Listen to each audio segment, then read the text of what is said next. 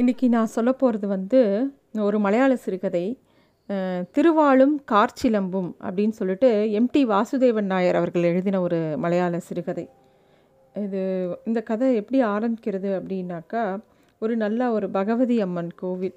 அங்கே வந்து நம்பூதிரியும் பண்டாரமும் பூஜை பண்ணிவிட்டு அந்த கோவிலை மூடின்னு இருக்காங்க கோவிலை சாத்தி அந்த கடைசி நேரம் பூஜையெல்லாம் முடிஞ்சிடுது. கிளம்பும்போது பண்டாரம் தயங்கி தயங்கி நிற்கிறார் இந்த பண்டாரங்கிற யாருன்னா கோவிலில் வேலை செய்ய கோவிலில் குறி சொல்லக்கூடிய ஒரு ஆள் சாமியாடின்னு அவங்களுக்கு பேர் உண்டு. ஆஹ் வந்து நம்பூதிரியே ஏக்கமாக பார்த்துன்னு இருக்கான் நம்பூதிரி வந்து பூஜையெல்லாம் முடித்து கதவை சாத்தினவுடனே என்ன வேணும் அப்படின்ன உடனே இன்றைக்கி இன்னைக்கு சாமி ஆடினதுக்கு காசு அப்படின்னு கேட்ட உடனே அவர் ஒரு கால் ரூபாய் தரார். இது வந்து ரொம்ப வருஷங்களுக்கு முன்னாடி கதை. அதனால் இந்த கால் ரூபாங்கிறது ஒரு நல்ல காசு தான். ரொம்ப மோசமான காசும் கிடையாது. ரொம்ப வசதியான ஒஸ்தியான காசும் கிடையாது. ஸோ அந்த காசை வாங்கிட்டு அவர் கொஞ்சம் இயலாமையோடையே நடந்து போகிறாரு அந்த பண்டாரம். வழக்கத்துக்கு அதிகமாக ஒன்றும் அவர் பெருசாக சாமி ஆடலை. ஏதோ தேவைப்படும் போது மட்டும்தான் சாமி ஆடினான். பொதுவாக அந்த மாதிரி பகவதி அம்மன் கோவிலில் ஒரு ஏதாவது ஒரு உற்சவம்னாலோ ஒரு திருவிழானாலோ இந்த சாமியாடி எப்பயுமே வந்து அவங்க ஆஸ்தான சாமியாடி அந்த பகவதி அம்மனுக்கு. அவங்க பாட்டம் முப்பாட்டன் காலத்துலேருந்து அந்த கோவிலுக்கு அவங்க தான் சாமி ஆடுறாங்க. அதனால் அவன் அங்கே வந்து சா அவனை எல்லாருமே வந்து பகவதியின் பண்டாரம் தான் கூப்பிடுவாங்க. ஆனால் அவனோட நிஜம் பேர் வந்து ராமகொரூப் அப்படின்னு பேர். யாருமே அவனை அந்த பேரை சொல்லி கூப்பிட்டதே இல்லை. பகவதி பண்டாரம் அப்படின்னு தான் கூப்பிடுவாங்க. இந்த பகவதியோட க்ஷேத்திரம் வந்து அந்த ஊரில் ரொம்ப பிரசித்தி பெற்ற ஒரு கோவில் அது. அந்த கோவிலில் நல்ல கூட்டம் வரும். அது ரொம்ப நல்ல நிலமையில் இருந்த ஒரு பெரிய கோவில் அது. அந்த கோவிலுக்கு உண்டான பண்டாரம் தான் இவன் இவனோட வந்து இவனோட முதல் வேலை என்னென்னா தேவியோட திருவுள்ள கருத்துக்களை ஊராருக்கு வந்து இந்த பண்டாரத்து வாய் வழியாக தான் கேட்பாங்களாம் அதாவது குறி சொல்லுவான் இவன். தேவி என்ன நினைக்கிறா? தேவிக்கு என்ன வேணும்? அப்படின்னு சொல்லிட்டு குறி சொல்கிறது தான் அவனோட வேலை. இதே தான் அவங்க த- அவனோட தந்தையும் பண்ணாங்க அவங்க முப்பாட்டனும் பண்ணாங்க. அந்த இவங்களுக்கு ரெண்டு தலைமுறையாக அந்த தேவியோட வாளும் சிலம்பும் அவங்க கையில் தான் இருந்தது. பண்டாரத்தினோட பாட்டன் வந்து நிறையா தெய்வீக செயல்கள்லாம் செஞ்சதாக கூட அந்த ஊரில் பேசிப்பாங்க. அதுவும் இவங்க அப்பா வந்து ரொம்ப நல்லா சாமி ஆடுவாராம். அம்மாவோட அருள் அவருக்கு அவ்வளோ இருந்ததா அவர் ஒரு மந்திரவாதியும் கூட அவங்க அப்பா நிறையா மந்திரிச்சு கொடுப்பார் எல்லாம் பண்ணுவார். அவங்க அப்பா உயிர் போகும்போது இந்த ராமகுரு அதாவது இந்த பண்டாரம் இப்போ இருக்கிற பண்டாரத்துக்கிட்ட நமக்கு வந்து இந்த பகவதி அம்மா தான் எல்லாம். எது வேணும்னாலும் நீ அந்த பகவதி அம்மாட்ட கேளு. அவ அவ அவ அவ மனசு கோணாதபடி நடந்துக்கோ அப்படின்னு சொல்கிறாரு அவங்க அப்பா. அவரும் இவனும் வந்து அந்த அவன் ஒரு வந்து இருபத்தி மூணு வயசுலேயே சாமியாடியாக மாறிட்டான். அவங்க அப்பா போனதுக்கப்புறம் அவனுக்கு அந்த பதவி வந்துடுது அவனுக்கு வந்து அந்த பகவதி மேலே அப்படி ஒரு பக்தி. சின்ன வயசுலேருந்தே எல்லா துதிகளும் பாடுவான் பகவதி மேலே. பகவதியக்காக சாமி ஆடினான். அப்படி ஆடுவானான் அவன் சாமி எடுக்கிட்டு அவன் திருவாள் எடுத்தா அன்னைக்கு கோவில் கருங்கல் தூண்கள்லாம் கிடுகிடுன்னு நடுங்குமா. அப்படி ஆடுவான் அவன். அதை சாமி ஆடி ரொம்ப உத் உச்சத்துக்கு போய் அந்த வாளால் தான் தலையே வெட்டின்றுவான். எப்போ பார் தலையிலேருந்து ரத்தம் ஒழுகும். அந்த சாமி ஆடி முடித்தவொடனே அவனோட அந்த தலையில் வந்து மஞ்சளை வச்சு அழுத்துவாங்க. அந்த அளவுக்கு அவன் வந்து ரொம்ப சின்சியராக அந்த சாமி ஆடுறதுங்கிற விஷயத்த பண்ணின்னு இருப்பான் தேவி கைவிட மாட்டா. தேவியோட கூற்றுறது அப்படின்னு சொல்லி அவன் குறி சொல்லும்போது எல்லாருக்கும் வற்புறுத்தி சொல்லிகிட்டே இருப்பான். அவன் இவ்வளோ எல்லாம் பண்ணினாலும் அவனோட குடும்பம்னு ஒன்று இருந்தது. அவனுக்கு மனைவி லக்ஷ்மின்னு ஒருத்தி இருந்தா. அவனுக்கு அஞ்சு பிள்ளைங்க. அதில் நாலு பசங்க ஒரு பொண்ணு. அவன் வந்து அவ்வளோ அந்த கோவில் மேலே பக்தியாக இருந்தான். இப்படிப்பட்ட பண்டாரமாக இருக்கிறவங்களுக்கு சாதகமாக பழைய காலத்தில் இருந்தது. அப்படின்னா அப்போ எல்லாம் கோவிலை நோக்கி வந்தாங்க. எல்லாரும் அருள் கேட்டாங்க. நிறையா உற்சவங்கள் நடந்தது. நிறையா கோவிலில் கூட்டம் இருந்தது. இப்போ இருக்கிற காலகட்டத்தில் பண்டாரத்துக்கு பெருசாக பைசா ஒன்றும் கிடைக்கிறதில்ல. அதே அந்த கோவில் நம்பூதிரியை எடுத்துட்டா அவர் ஒன்றுமே இல்லாமல் வந்தார். இப்போ வந்து அந்த ஊர்லேயே அவர் பெரிய வீடு கட்டிட்டார் தோப்பு வாங்கிட்டார் எல்லாம் சிறப்பாயிட்டார் அவர். அந்த ப நம்பூதிரியாக பார்த்து அவருக்கு வந்த கலெக்ஷனில் ஏதோ ஒரு காசை வந்து இவனை பண்டாரத்துக்கு கொடுப்பாரே தவிர உற்சவ காலத்தை தவிர இந்த பண்டாரத்துக்கு ஒன்றும் பெரிய வேலை இல்லை. அன்னி அன்னைக்கு வந்து ஏதோ ஒரு யாத்தோர் யாரோ ஒருத்தர் மண்டகப்படி கொடுத்துட்டு சாமி ஆடி வேணும்னு கேட்டதுனால இவனுக்கு அன்றைக்கி கொஞ்சம் வேலை இருந்தது. அதுக்கு ஒரு காசு கொடுத்துருக்காரு இந்த நம்பூதிரி. அதனால் மற்றபடி அதுவும் வந்து பஞ்சகாலம். பெருசாக பணம் காசு இல்லை. அவனோட வீடே ஏழ்மையாக இருக்குது அவன் எவ்வளோ ஏழ்மையாக ஆயிட்டான்னா முன்னாடி அவ்வளோ நல்லா சாமி ஆடுறவனால இப்போ உடம்புல தெம்பே இல்லை சாமி ஆடுறதுக்கு. ஏன்னா அவனுக்கு வந்து அன்றைக்கி காலையில் கூட அவனுக்கு சாப்பிட சாப்பாடு கிடைக்காம வெறும் தண்ணியை குடிச்சிட்டு வந்தான். அவனால் எவ்வளோ ஆட முடியும்? அந்த குறி சொல்கிறதுங்கிறது வந்து அவன் அந்த ஆ- சாமி ஆடி அந்த ஒரு டிரான்ஸ் நிலையில் அவன் சொல்கிற அருள் தான் அவன் வந்து பகவதியோட அருள் அவன் சொல்ல முடியும். அவனால் வந்து எழுந்து நின்று ஆடக்கூட முடியல.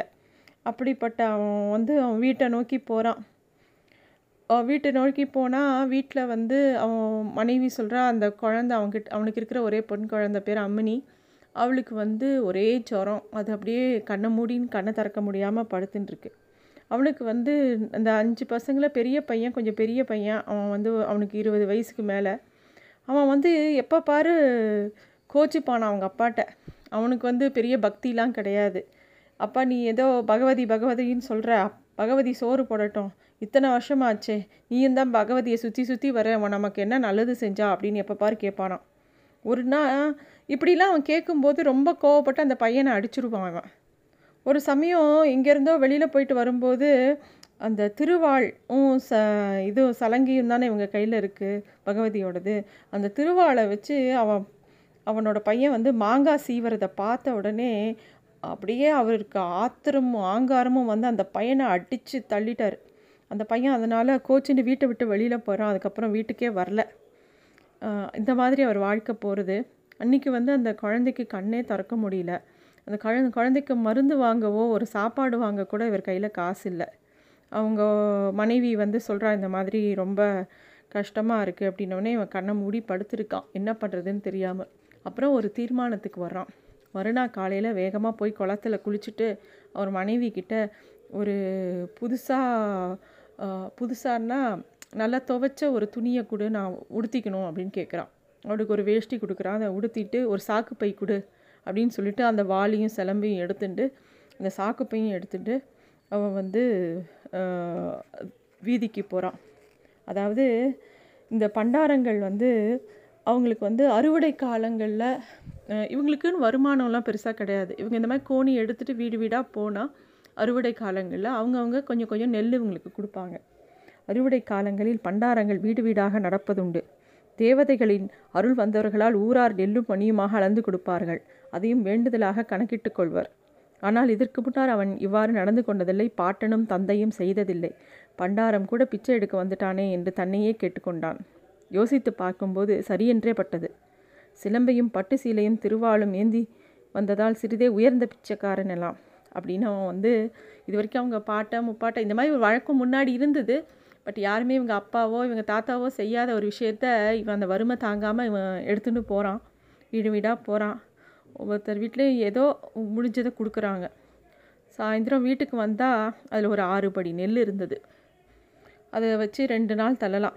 ஆனால் குழந்தைங்களுக்கெல்லாம் ரொம்ப சு- குஷி. ஏன்னா இத்தனை நாள் சாப்பாடே இல்லாத குழந்தைங்களுக்கு ஏதோ ஒரு அரிசி வந்தது ஒரு சாதம் பொங்கி தருவாங்க அப்படிங்கிற சந்தோஷத்துலேருந்து அப்பா நீ நாளைக்கும் போவியான்னு அந்த குழந்தைங்கலாம் கேட்குறாங்க ஏன்னா அதோட கஷ்டமும் மன வலியும் அந்த குழந்தைங்களுக்கு தெரியல. இது ஏதோ விளையாட்டாக அந்த பசங்க கேட்குறது இவன் வந்து ரொம்ப கோச்சிக்கிறான் அந்த பசங்களுக்கு. இருந்தாலும் அவனுக்கு துக்கமாக இருக்குது அவன் வந்து இந்த பகவதியே நினச்சிட்டு இருக்கான். ஏன் எனக்கு அருள் புரியல? இன்னும் இன்னும் எத்தனை சோதனை கொடுக்க போகிற இன்னும் எத்தனை கஷ்டங்களை எனக்கு கொடுக்க போகிற அப்படின்னு சொல்லி அவன் யோசிச்சுட்டே படுத்துக்கிறான். மறுநாள் பார்த்தா அந்த குழந்தைக்கு ரொம்ப காய்ச்சல் இருக்குது பார்த்தா கடைசியில் அந்த குழந்தைக்கு வந்து வைசூரி வந்திருக்கு அப்படின்னு சொல்லி சொல்கிறாங்க சாமி ஆடுபவரின் வீட்டில் வைசூரி ஊராரால் அதை நம்ப முடியவில்லை. அம்மையும் காலராவும் தேவியின் விளையாட்டல்லவா? தேவி தன் பண்டாரத்தில் வீட்டில் விளையாடுவாளா? என்ன சாமியாட்டார் கா- சாமியாட்டக்காரரே இப்படி நடந்து போச்சே? அடுத்த வீட்டுக்காரர் கேட்குறார்.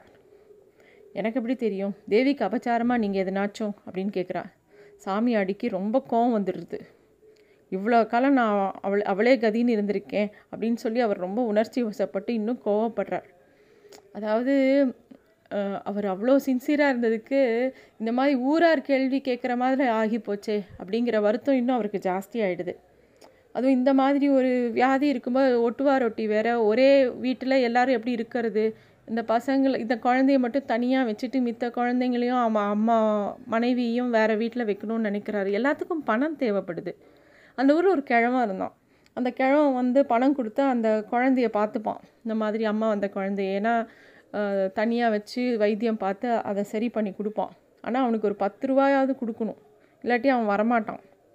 இவருக்கு எல்லா செலவுக்கும் பணம் வேண்டி இருந்தது என்ன பண்ணுறதுனே தெரியல. நேராக வந்து கோவிலுக்கு போகிறாரு நம்பூதிரிகிட்ட போய் கேட்குறாரு இந்த மாதிரி எங்கள் வீட்டில் அம்மா வந்திருக்கு. அம்மா விளையாடி இருக்கா அப்படின்னு சொல்கிறாரு பூசாரிக்கு ஒரே ஆச்சரியம். என்னது? பண்டாரத்து வீட்டில் அம்மாவா? அவள் எப்படி வருவா? தேவிக்கு கோபம் வர மாதிரி நீ எதா பண்ணிட்டியா? அப்படின்ன உடனே பண்டாரத்தால் ப கோவத்தை அடக்கவே முடியல. என்ன இழவுக்கு கோபம்? நான் என்ன அவள் சொத்தையாக திருடி தின்னேன்? அப்படின்னு சத்தமாக கேட்குறாரு அது பூசாரிக்கு பிடிக்கல அந்த மாதிரி அவர் கேட்டது. அதாவது பூசாரிக்கு என்னமோ தன்னை ஏதோ சொல்கிற மாதிரி ஒரு எரிச்சல் வருது. என்கிட்ட கால் காசு கிடையாது. நீ வந்து என்கிட்ட பணமே இல்லை அப்படிங்கிற பூசாரி கையை விரித்த உடனே இவருக்கு என்ன பண்ணுறதுனே தெரியல. இது வந்து இந்த பகவதி வந்து இந்த உள்ளுக்குள்ளே இருக்கிற பகவதி இந்த உலகத்தையே காக்கிற லோக மாதா அவளுக்கு தெரியாதா? என் கஷ்டம். அவன் ஒன்றுமே எனக்கு பண்ண மாட்டேங்கிறாரே அப்படின்னு சொல்லி ரொம்ப வருத்தப்பட்டு அந்த சன்னதியை அவர் பார்க்குறார். பார்த்துட்டு சாமியாடி சாமியாடி பூட்டப்பட்டிருந்த கதவை பார்த்தான். அதன் உள்ளிருப்பது சகல வல்லமையும் தயையும் பொருந்திய தேவி என்றால் அப்படின்னு யோசிச்சுட்டு வேக வேகமாக வீட்டுக்கு திரும்புகிறான் உள்ளே போய் அம்மணி அனற்றி கொண்டிருந்தாள். அடுத்த அறையில் குழந்தைகள் எக்காலமிட்டு கொண்டிருந்தன? மூளையில் சாத்திருந்த திருவாளையும் சுவரில் ஆணியில் மாட்டியிருந்த சிலம்பையும் அவன் கையில் எடுத்துக்கொண்டான் வேகமாக நடந்தான். நானு ஆசாரியின் வீட்டுக்கு சென்றான். பண்டாரத்தை பார்த்தவன் நானும் நானும் மருதி மரியாதையுடன் எழுந்து நின்றான். எங்கே இந்த வழியிலே? பழைய வெங்கலத்துக்கு எவ்வளோ விலை? ஒரு சேருக்கு ரெண்டாயிரம் ரூபா வச்சு நான் வாங்குறேனுங்க. சரி இந்தா.